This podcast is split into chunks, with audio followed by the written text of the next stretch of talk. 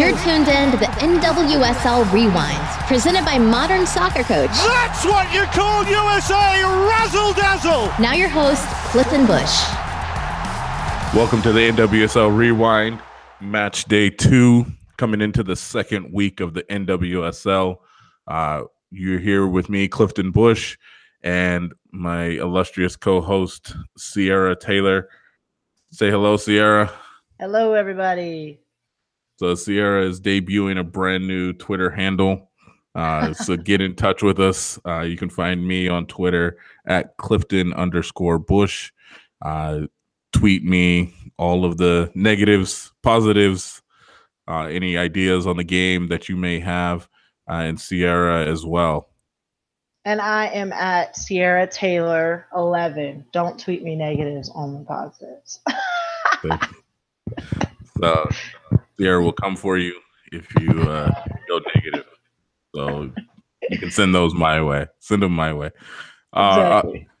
week two of the NWSL, and we're going into the international break. So a bit of a rest for everybody, which is probably pretty well needed. A few teams who need to get some players back healthy. Um, and so four games with Seattle on the bye this week.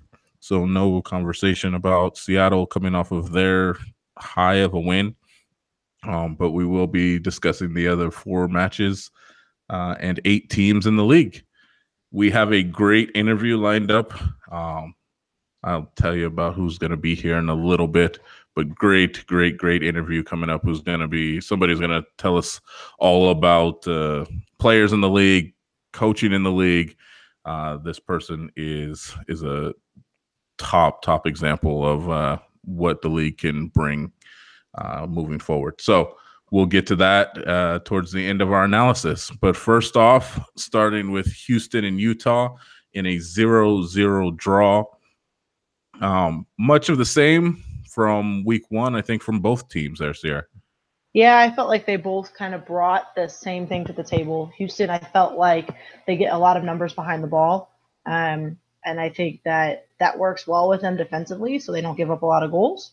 Um, but I think that they need to bring a little bit more to the attack piece of it. Um, they've got some really dangerous pieces that I don't know if they're using yet. Um, you know, they have Michelle Prince. They've got a couple people up there that really can do some good damage, and I don't think they've shown it fully yet. Um, and then I felt like Utah brought kind of some of the same. They're a newer team, new club, so they're kind of trying to get all those pieces together. And I think they do a decent job of when they get the ball on the ground and swing it around. It looks clean, it looks good. Um, and then that high press, I think, throws people off. And they've done a decent job as a team pressing together. It's not just individuals all over the ball. Yeah, I think uh, for me, I mean, the four five one or however you want to slice it for Houston, uh, very very difficult to break down, obviously, and so we'll see kind of how the changes in personnel will will help them get out in the attack. But if they can keep taking single points off of people, um, it's going to be interesting later on in the year. And it's on top of that, they're eventually they're going to nick some goals. So yeah. you know if they it might see them a little higher in the table, whether that's playoff ready or not. I mean, it was maybe a little bit be interesting to hear what the Houston fans have to say about kind of these low block games, even at yeah. home. Yeah. Uh, not a lot of people play, you know, kind of so defensive, especially at home in front of right. your home fans. So that's kind of an interesting thing. Only a couple of changes for Utah. Miramontes for O'Hara, um, Katie Stengel getting the start up top. So I mean, you know, it was much like you said, much of the same. So I mean, zero zero fair, not a whole lot to break down the press obviously didn't move people well enough from Houston, but we saw that yeah. with Chicago, I'd say as well. It's just yeah. very difficult to move them out of shape. Absolutely. So North Carolina Sky Blue, uh, much more, I, I, guess, from a football perspective, a much more exciting affair. I think anytime you're putting uh, North Carolina up there, Crystal Dunn, Lynn Williams, yeah, Debinha, uh, Zerboni, Hinkle. Should have just named the entire starting eleven roster. and the subs. Um, I think it's going to be an exciting, exciting game, and I was particularly partial to this match as well. Um, I, I think one thing that we're gonna try to do at least this go around is is just kind of pick out a moment here. So if you're listening, uh, if you find the game, uh, and as always, you can find the games either on Lifetime or on Go 90, um, depending on which one it was originally aired at. And you can always go back and take a look at the game. But this is a particular moment in the 74th minute uh, when Groom wins the ball. Uh, and it, to me, the tactical implications here were I think you see Shea Groom is starting to actually work really well with Carli Lloyd.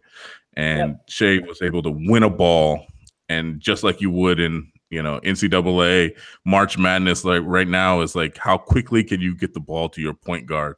And she got it to Carli Lloyd, and off they went. And obviously, you know we're not resulting in a goal, but a very good chance at the end of this where I think you see even Groom, who started it in her own half, is standing at the edge of the box, getting high up the field. And so, I mean, that movement, the interchange between Lloyd and Groom, finding Leon for an opportunity, those things are, you know, are, are really going to shape up. This is our first look at New Jersey. So I think yeah. uh, that was, for me, a pretty standout match for going up against a stalwart team for your first go around. Yeah, for sure. And I think that I mean I think that New Jersey looked organized as a team, and especially in the defensive end. I think you're going against a powerhouse. I would say probably top three in the conference, right? You know, in the whole entire league. And I think that they brought it to the table. They were defensively organized, and that's their first game. Like, good luck. Hey, you're going to play these powerhouse team and see how it goes. And they really were organized. They looked good. They looked clean. They didn't finish and they didn't pick up the yeah. win, but I don't think that I don't think that determines where they're going to finish or anything like that. I think it's a good result for them, and I think it's a good game for them. Absolutely. I mean, you're looking at Freeman was getting involved in that play in the 74th minute as well. And so when you're getting your left back into positions to yeah. support, I think that says positive things moving forward. Now, I mean, they did they concede the goal, um, and I think North Carolina is going. Their transition to attack is just at Fast. another level. You're they not only have enough players in defensive setup to take care of something like Carli Lloyd, but Carli Lloyd has to go up against Crystal Dunn one v one, loses the ball in the middle of the park, and there's just not enough for New Jersey. They've got five players above the ball. Carli's trying to recover. You've got four, your entire back line trying to face their own goal and run back through. Um, and well, and Hinkle's fast, so she yeah, yeah, yeah, right. And so, and that's I mean, a little tiny win from Dunn, little tiny touch into Hinkle, mm-hmm. and it's forward pass, forward movement.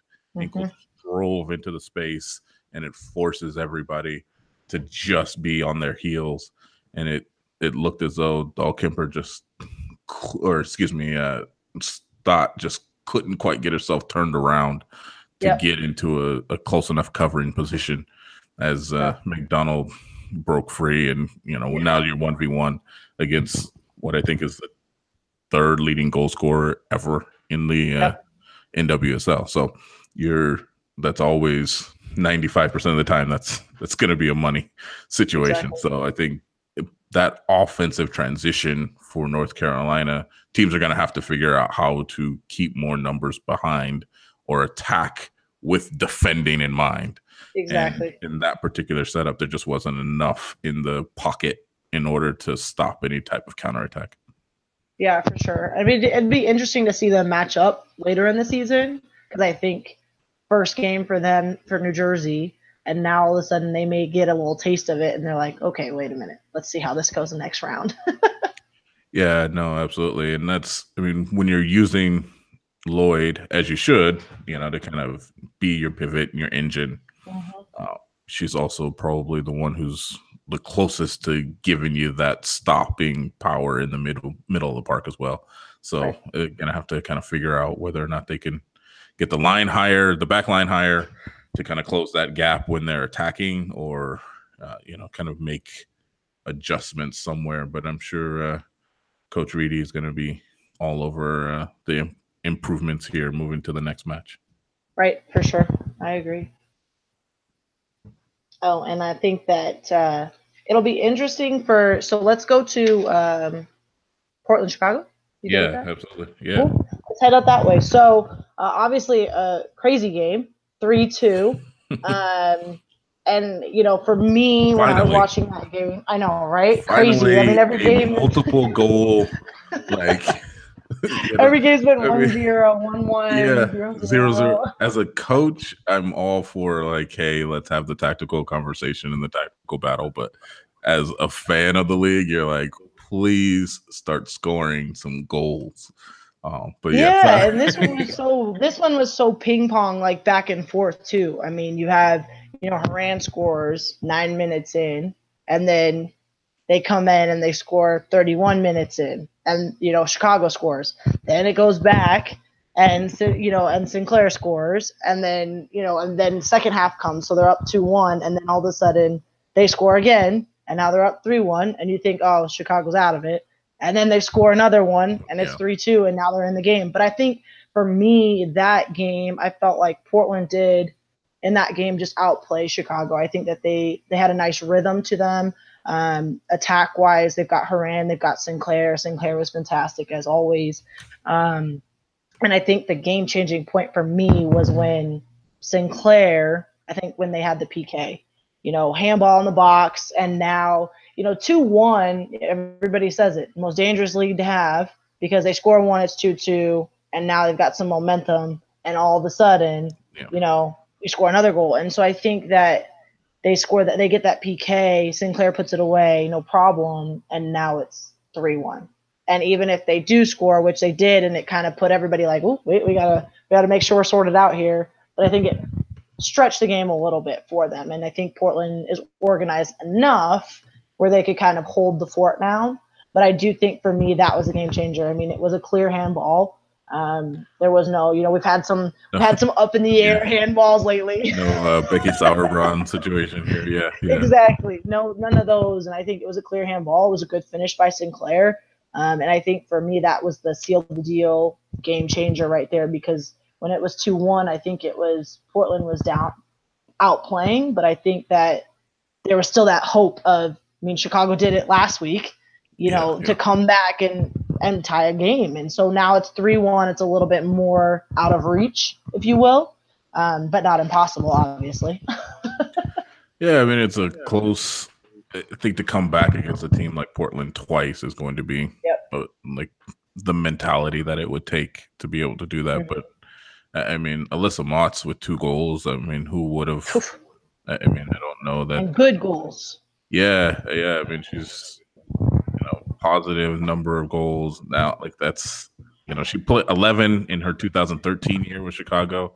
You know, this would be a good start for her to definitely get going and solidify a spot as players start to come back because she's going to have to contend obviously with Sam Kerr and you know yeah. the various attacking players that are coming back to Chicago.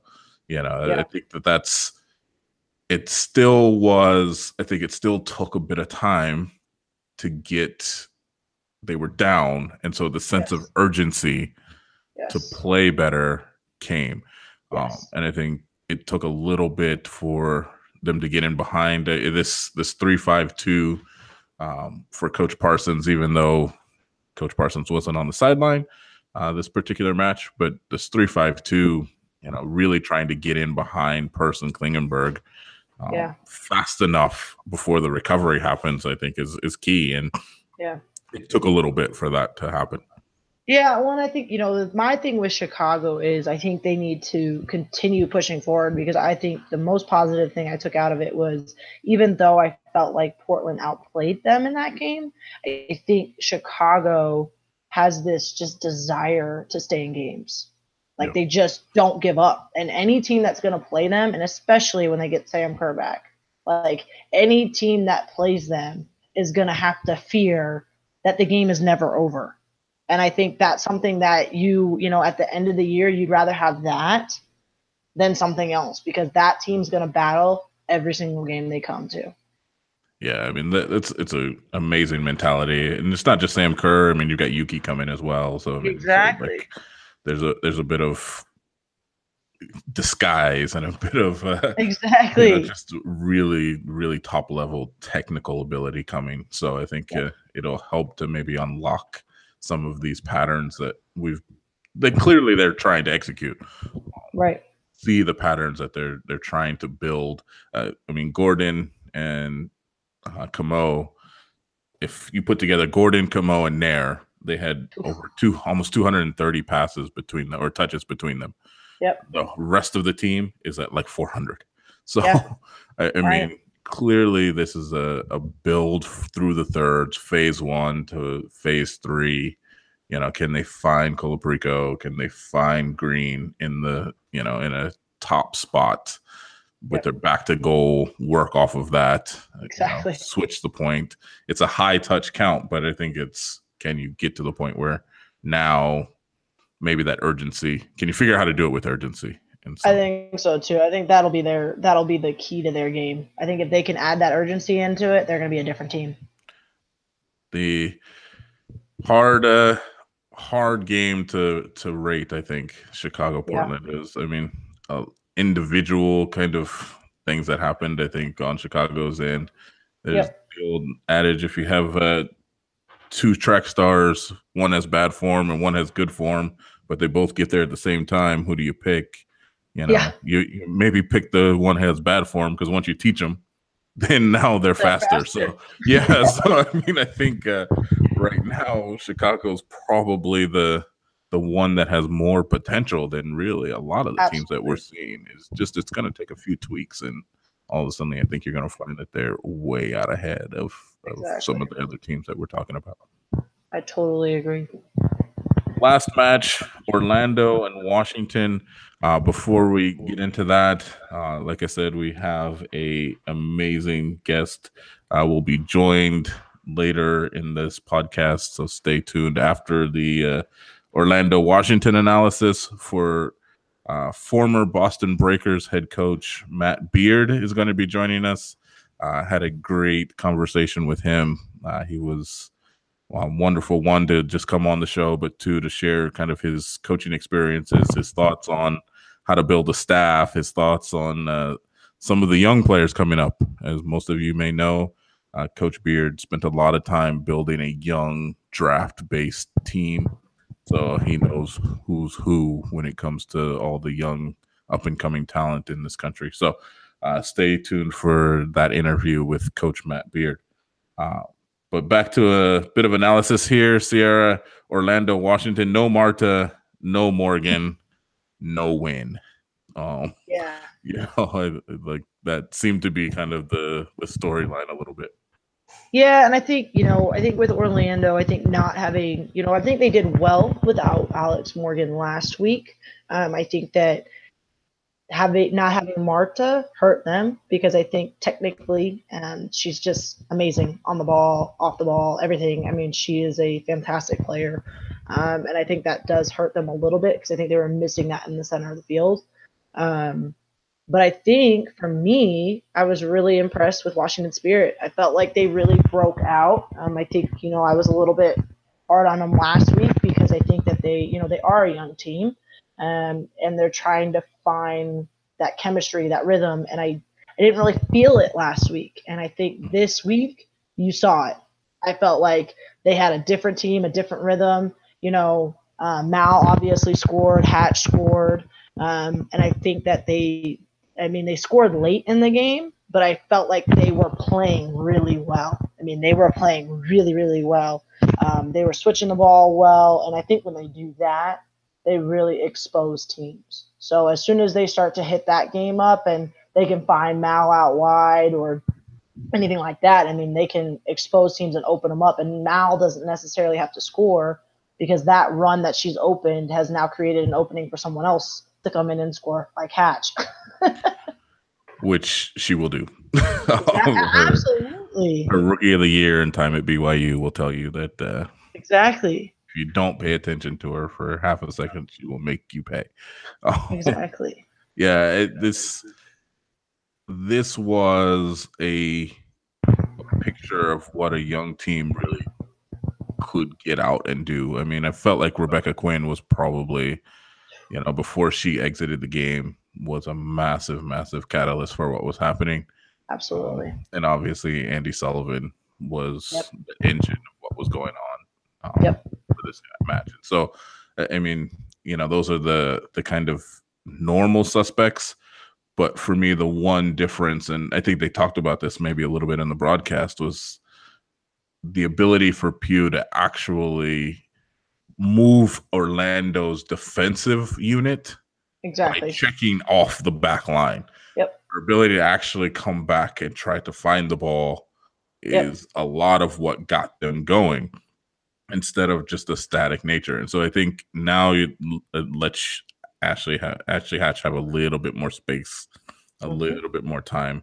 Um, Yep. you know, Andy Sullivan obviously can pick a pass from wherever Yeah. it, you know, and that also gives a bit of interchange for Taylor Smith as well, uh, who is Yeah. always going to be dangerous. So I think when you're looking at the offensive organization, uh, very important late for Pugh to find a game, quote unquote. And I thought Yep. she she did a very very good job of of you know one of the latter moments she checked back you know into her defensive half towards the sideline Yep. and you can just see players going right by her you know Right. washington spirit players getting out in front of her so you you know that now that there's room if she can get on the ball uh, that that you can actually play forward with your one of your attacking stars Yeah, absolutely. Well, and I think she's just not one dimensional. I think a lot of people, you know, when when she plays, I think a lot of people think, okay, just play her behind. She's fast. And I think a lot of times it takes away from that aspect of her game where if she checks to a ball, she's opening up who knows what from the backside. And oh, by the way, she's good on the ball. she happens to be kind of fast with it. And I almost think she's faster with the ball than she is without the ball. And so I think, but I think that creates some dynamic movement. And you could tell they kind of started piecing, I think having Quinn there really pieced some, you know, missing puzzle pieces together. Um, and they were able to kind of connect and find that rhythm. But I think if they switch the point of attack, they're going to open up gaps on teams that even if they have solid defenses, they're going to have a hard time keeping up with that team because they are just young and they're they're ambitious and they want to go forward. Um, but I think with you know with Orlando for me, I felt like Hill was phenomenal. Even though they didn't score, I think Hill is just you know if they get when they get you know Marta's there, Morgan's there. I mean Hill, I just think she came in and you were like, okay, wait a minute. And I think even one of them, she was trying to cross it, but it almost yeah yeah, went yeah. in. But I think, you know, but she just is dynamic she wants to score. She wants to go forward. She's looking for the gaps. And I think she stepped up when they were missing a Marta and they were missing the Morgan. And I think that's that's a positive on Orlando's part is to see, okay, you know, how can we go from there? And I think defensively for Orlando, I think the struggle was I don't think they were defensively unorganized, to be honest. I think that they got pulled apart a couple times, but for the most part, I thought they were put together. I think they had two poor clearances, and Spirit capitalized on them because the one clearance I think that they had, I think it knocked off of somebody's foot, and in, basically they transitioned quickly, Quickly, and yeah.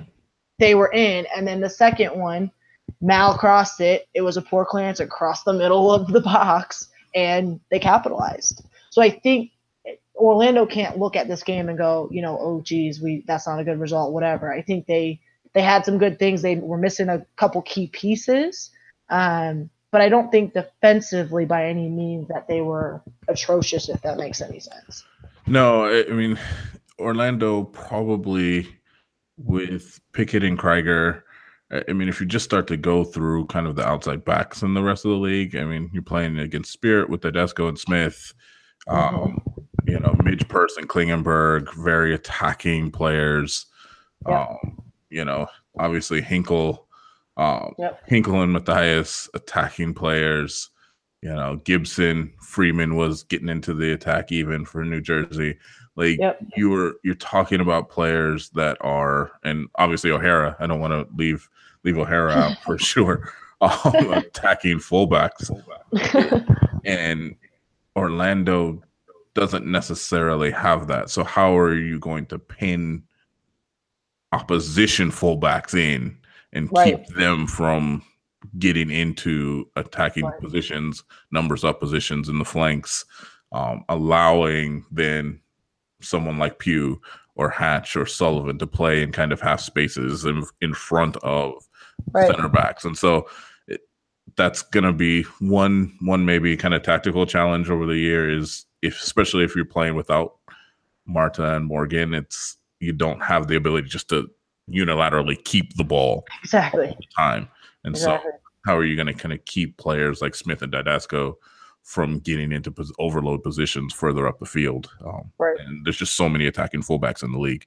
Uh, Yeah. You can just go down the list, and so I think that's going to be one thing that they're going to have to look to to not necessarily improve on, but you know certainly keep in mind tactically as they consider their system of play and it evolves over the course of the year.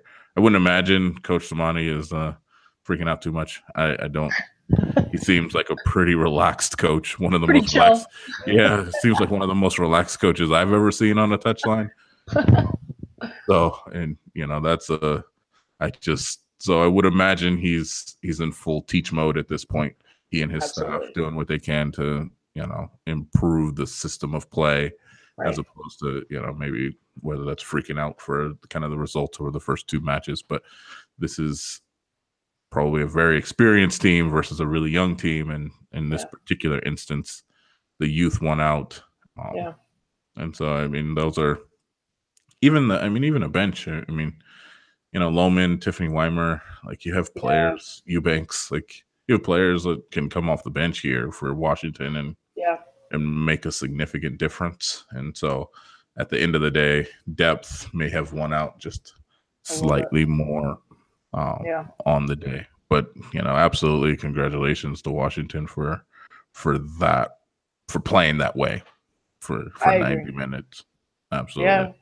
Well, I think in the I think the message with all these games currently is you need to play 90 minutes or add the additional time to Yeah. it because I mean a lot of if you look at all these scores and stats, I mean you got Washington 80th minute, 88th minute. I mean, you've got other games 90 plus 2 minutes extra time and that's when people are scoring. So I think, you know, the big thing and especially I mean it's hard cuz it's, you know, you're 2 games in. So it's hard to evaluate everything and be like, oh, I need my team to be perfect. You want them to be perfect towards the end of the year. So right now, I think keeping everybody's, you know, everyone tuned in for 90 minutes or 90 plus those whatever extra time minutes are is going to be something that people are going to have to start talking about because so many goals are coming from 80 minutes on. Yeah, and I think one of the things, uh, not to spoil too much here, but one of the things uh, Coach Beard talks about is would be the addressing the fitness. Um, yep. you know the the ability, the preseason. So now you're talking about league organization. Mhm. Um, you know, how much time do teams have to become 90 minutes fit for these early matches? right. Um, and like you're saying, you don't necessarily want to be full flying uh, at this point. You know, then you don't have anything in the tank if you you know make the playoffs. But it Yeah. certainly late goals consistently over the first month is probably a pretty good indicator that some people are some teams are fully fit and ready and some teams just aren't aren't there yet and that might be a situation where you know what is preseason taking a look at preseasons for the league as a whole. Um, Right. It's just it's just a very difficult question to ask. I think as you growing league with nine teams and you know hopefully more in the future, but it's uh, many many questions. I mean we're in week two and already we're addressing kind of all of these uh you know tactical questions. It'll be interesting to look back. Uh, we haven't even made it to the midterm break here, Sierra. We've Oh my okay. gosh, I know, right? so no, I mean it's it's starting to flesh it out pretty well as to who's who's playing good soccer Yeah, and who maybe just needs a, a few tweaks. So absolutely. any final thoughts from you? No, I'm excited for the next the next selection of games. I think it gets better and better, and I'm impressed with. I think the league just gets better and better as we go. So I think that's a positive. I think it's a positive for women's soccer. Um, I think it looks good, which is usually a complaint for people is like, oh well, it looks okay, and I think it looks competitive. It looks um, crisp, clean. You've got some creative players, fast players, physical players, and so I think it's fun. So it's something to look forward to weekly. yeah, and that's maybe that's something we'll hit on here in a couple of weeks. This the it seems like this year more than previous years, much more of a physical situations. Yeah. Like people are getting into some tackles that you yeah you might raise an eyebrow or two. So um. ah, that's all good stuff. All, coming from a former center back, that's the best. Yeah, yeah. A Pac-12 center back here is surprised that a Pac-12 center back wouldn't mind uh, a few crunching tackles. So, um, but yeah, we will we will leave you with that. Stay tuned for Coach Matt Beard coming up right after this.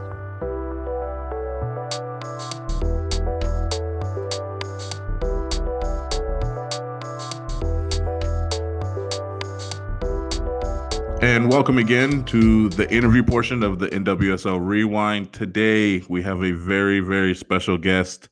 Uh, former head coach of the Boston Breakers, Matt Beard, is joining us this week. Uh, Matt Beard obviously has a long, long list uh, of accomplishments inside of the women's professional game, and we are so, so pleased that he's with us here today. Uh, with his time at before Boston, spending time at Chelsea, uh, getting to the FA Cup final there, moving on to Liverpool, two league titles there, two managers of the year. So we are very, very pleased to have Matt Beard with us. Coach Beard, we appreciate you having us on. How are we doing? Yeah, I'm good. Thank you. Thank you for having me. No, no problem. We appreciate you for sure. I think uh the with your time in Boston, we're very, very eager to kind of just hear. Have you been keeping up with the league? You've been able to kind of see uh matches this year from from England and uh, see how the league is progressing in year six? Yeah, I've tried to um, uh, see as much as I can with with obviously the time difference. Um, you know, I watched most of the opening um, games over the course of that weekend. Um, so from from that perspective, it was it was good to see everyone start. Um, you know, it was. Uh, I think a lot of teams have got a lot of injuries and obviously players away at the start of the year. Yeah, um, yeah. So I, I don't think you can read too much into sort of maybe the first month of the season, you know, because of that, um, and especially the players playing in Australia, they've had no, no real uh, off downtime as, as, as we would call it. So you know, I, I, think as this season goes, you'll probably see more injuries because of that as well. But um, it's been an interesting start for sure. Um, obviously, there's been a lot of draws and real tight games, which you know, as this league gets older and stronger, it's it's, it's going to be like that because the teams, each team gets stronger, and um, obviously the way that it works in in in America, you know, the, the, the bottom teams get the opportunity to strengthen through the draft and stuff like that. So yeah. it's going to be it's going to be a fascinating season. Yeah, obviously uh, that's the injuries and kind of missing players is has seemed to be the very very early narrative um, from everybody going forward right now. Uh, I mean, your thoughts on the kind of quality of play for the players that are still here right now, or, or is it does it seem to you to be a little bit improved, or or uh, about the same as what you were used to for what you know those non-national team players that that kind of take over at this time of the year?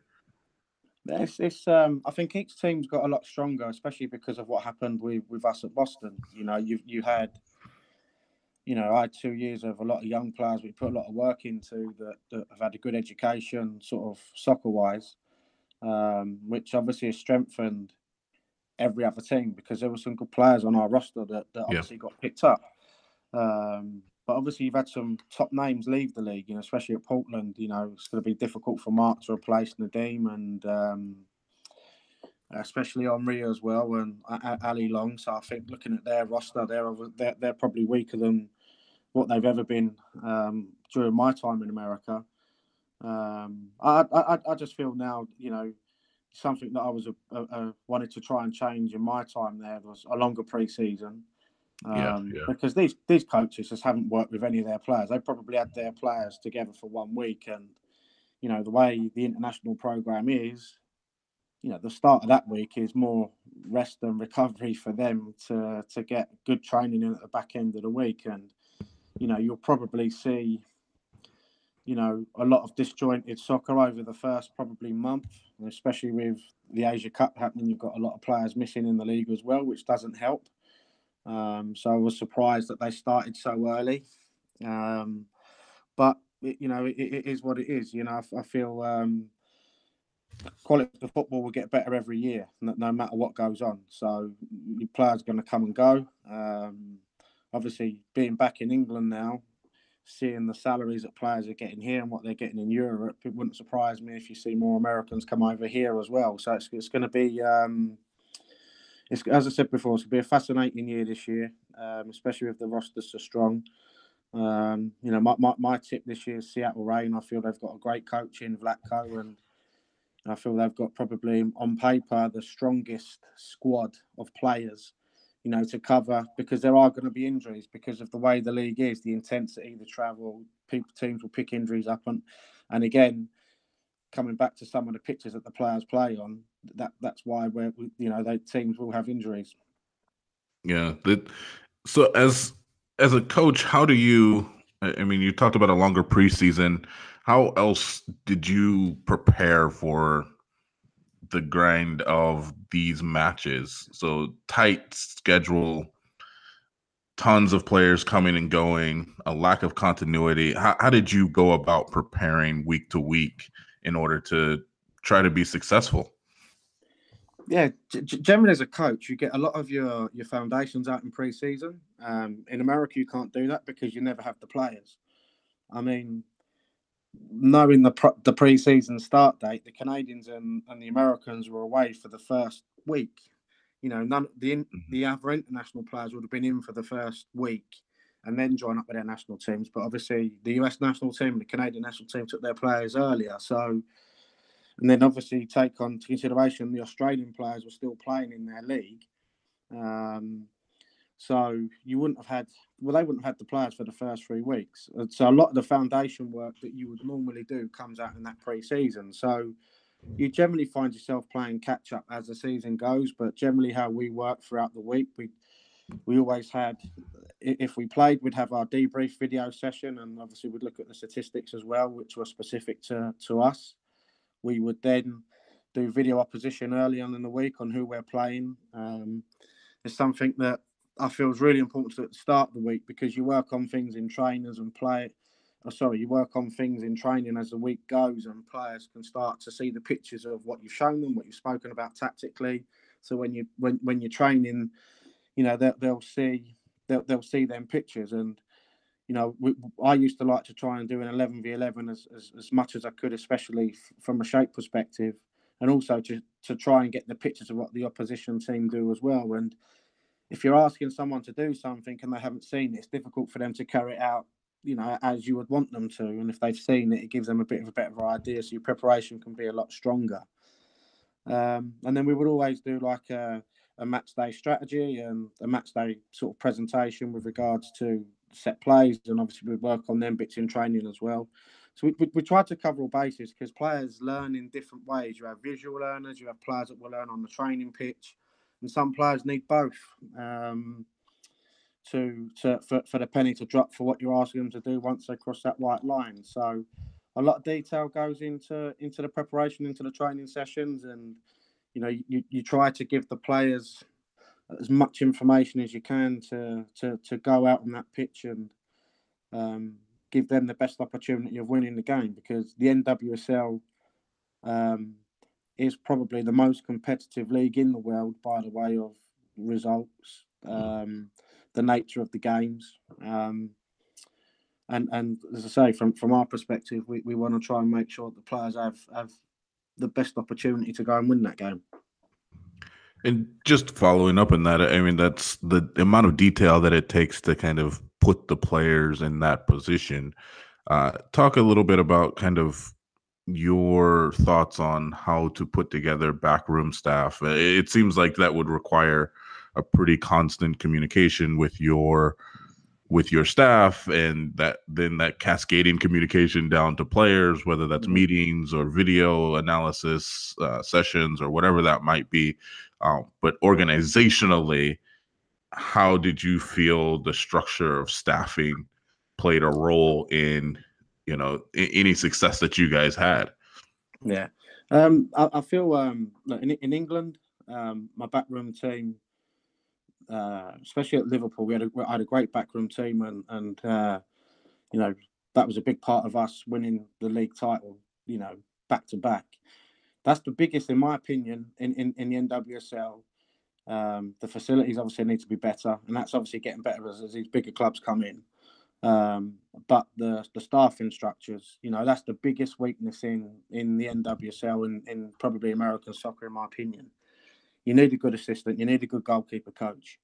You know, you need a video analyst. You need a sports scientist. Um, and you need interns on top of that to support them because the amount of work that goes into running a team isn't just turn up and train and that's it.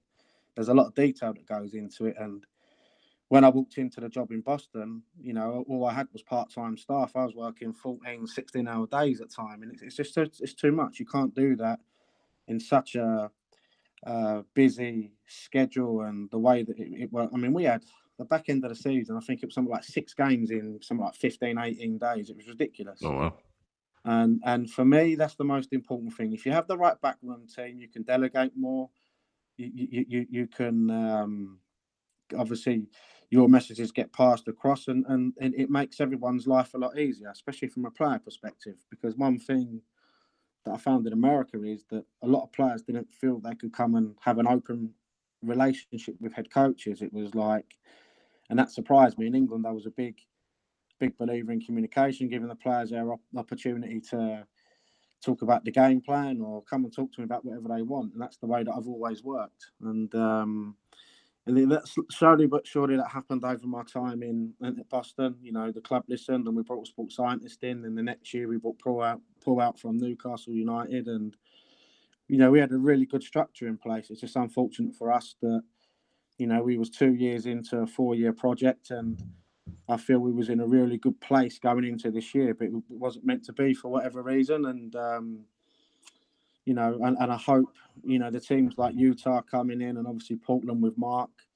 you know, they've they've got the right support staff in and around them. You know, I'm sure they would want more support staff to make it stronger and better and more professional. And um, and I think as time goes and as the league becomes stronger, that will obviously that will happen. Um, but it is a weakness in in the league at the moment. And so, what in part of what we do here at this particular show is trying to kind of help bridge the gap for maybe there's a coach out there um, that's listening. Uh, what do you look for?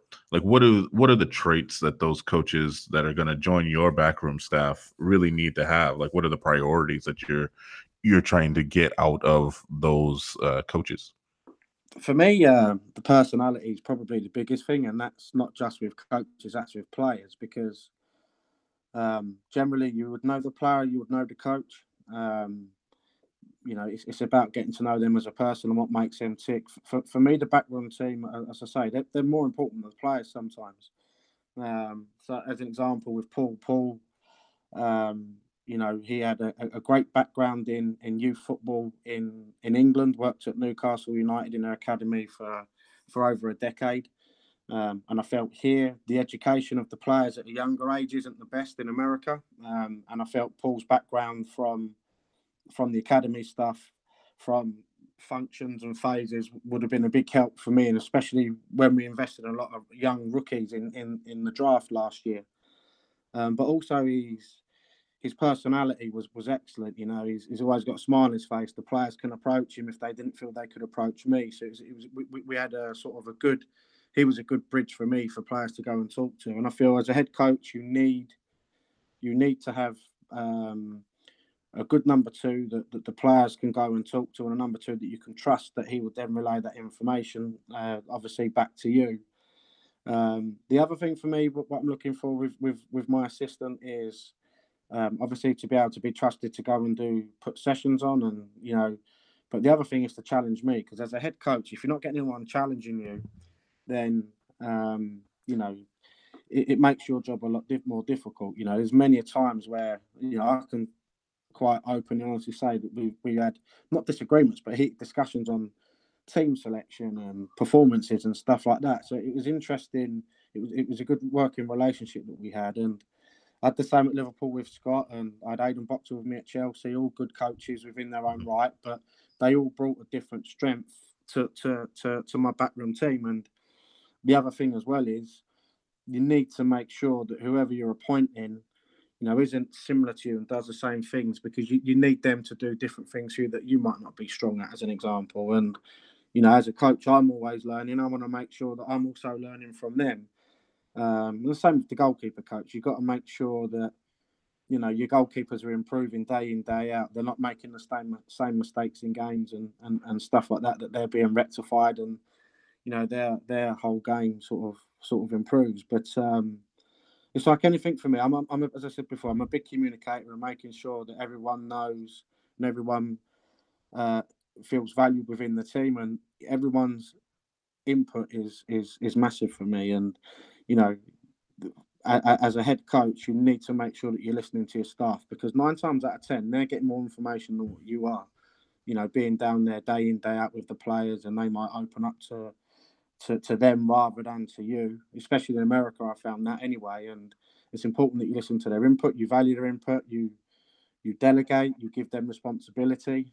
Um, you know, and, and they have a plan in place for them to improve not only as a coach or a sports scientist or as a medical person, but they improve as people as well. And, and that's something that's really, really important to me that, that, you know, you give them responsibilities, whether it's managing interns and you're developing their leadership skills and stuff like that. But, you know, the biggest thing I would always say is you need them people with you. You can't do it by yourself. It's impossible. And to make sure that, that you, you that you listen, you have an open mind, and they may say things that you don't like, but again, it's, it's it's it's a team effort. It's not an individual effort, and that comes from the coaching staff right way down to the players. No, it's an amazing, uh, you know, thing to think about is the, the coaching development, even at the professional level, is every day is kind of an environment to just get better. Um, and we had Craig Harrington on the podcast last week, and he spoke much about the same kind of thing as is the coaching development, even in you know the highest levels of of the game. You you seem to be a development oriented sort of coach. I mean, obviously, coaching in the pros, you're looking for the results, but mm-hmm. you've you've drafted young players you've gotten you've your time here was spent a lot with young players to kind of bring them to fruition over the course of a few years uh, yeah. i think that gives you a pretty good look at maybe who who are some players that we should be looking at that you know you think are going to be the bright players maybe they're doing stuff now maybe it's something that you see that's coming later on down the road. But talk to us about players that you that you see in the league that are going to be very successful. Yes, um, there's there's some really good young talented players that have come through. I, I, I feel specifically talking about some of the players I work with at Boston. I feel Megan Oyster. Um, you know, last year we, we put a lot of work in with the information and, and understanding the tactical side of the game. So I'm really intrigued to see how she does this year under Vlatko as well because he, he's very similar. You know, his teams are always organised, they're always disciplined. Um, so I'd be be fascinated to see how she she she kicks on this year. Um, another girl that I, that I, rate highly is Kristen Westphal, who again's at, at, Seattle. I hope she gets game time because, you know, last year, first year, she really struggled in the pro league. Um, she went away, worked at her game, worked on the mental aspect of it, and she come back and was a different person, a different player last year. And you know, just as she was starting, unfortunately got a, nerve injury in her foot and ruled her out for the rest of the season. But um, forward players wise, I was ex- I was excited by uh, McCaskill. We watched a lot of her. Um, obviously, we drafted her at uh, number two in the draft. Yeah. I feel she's gonna, as long as she plays in her natural position, you know, I, I feel she can have a very successful year because she's got some very talented attacking players around her. Carli Lloyd, Beckie, Adriana Leon, who who was outstanding for me last year. So I think she's one one to watch out for. But I feel the one player um, that will have a good year and will break into the national team will be Abby Smith.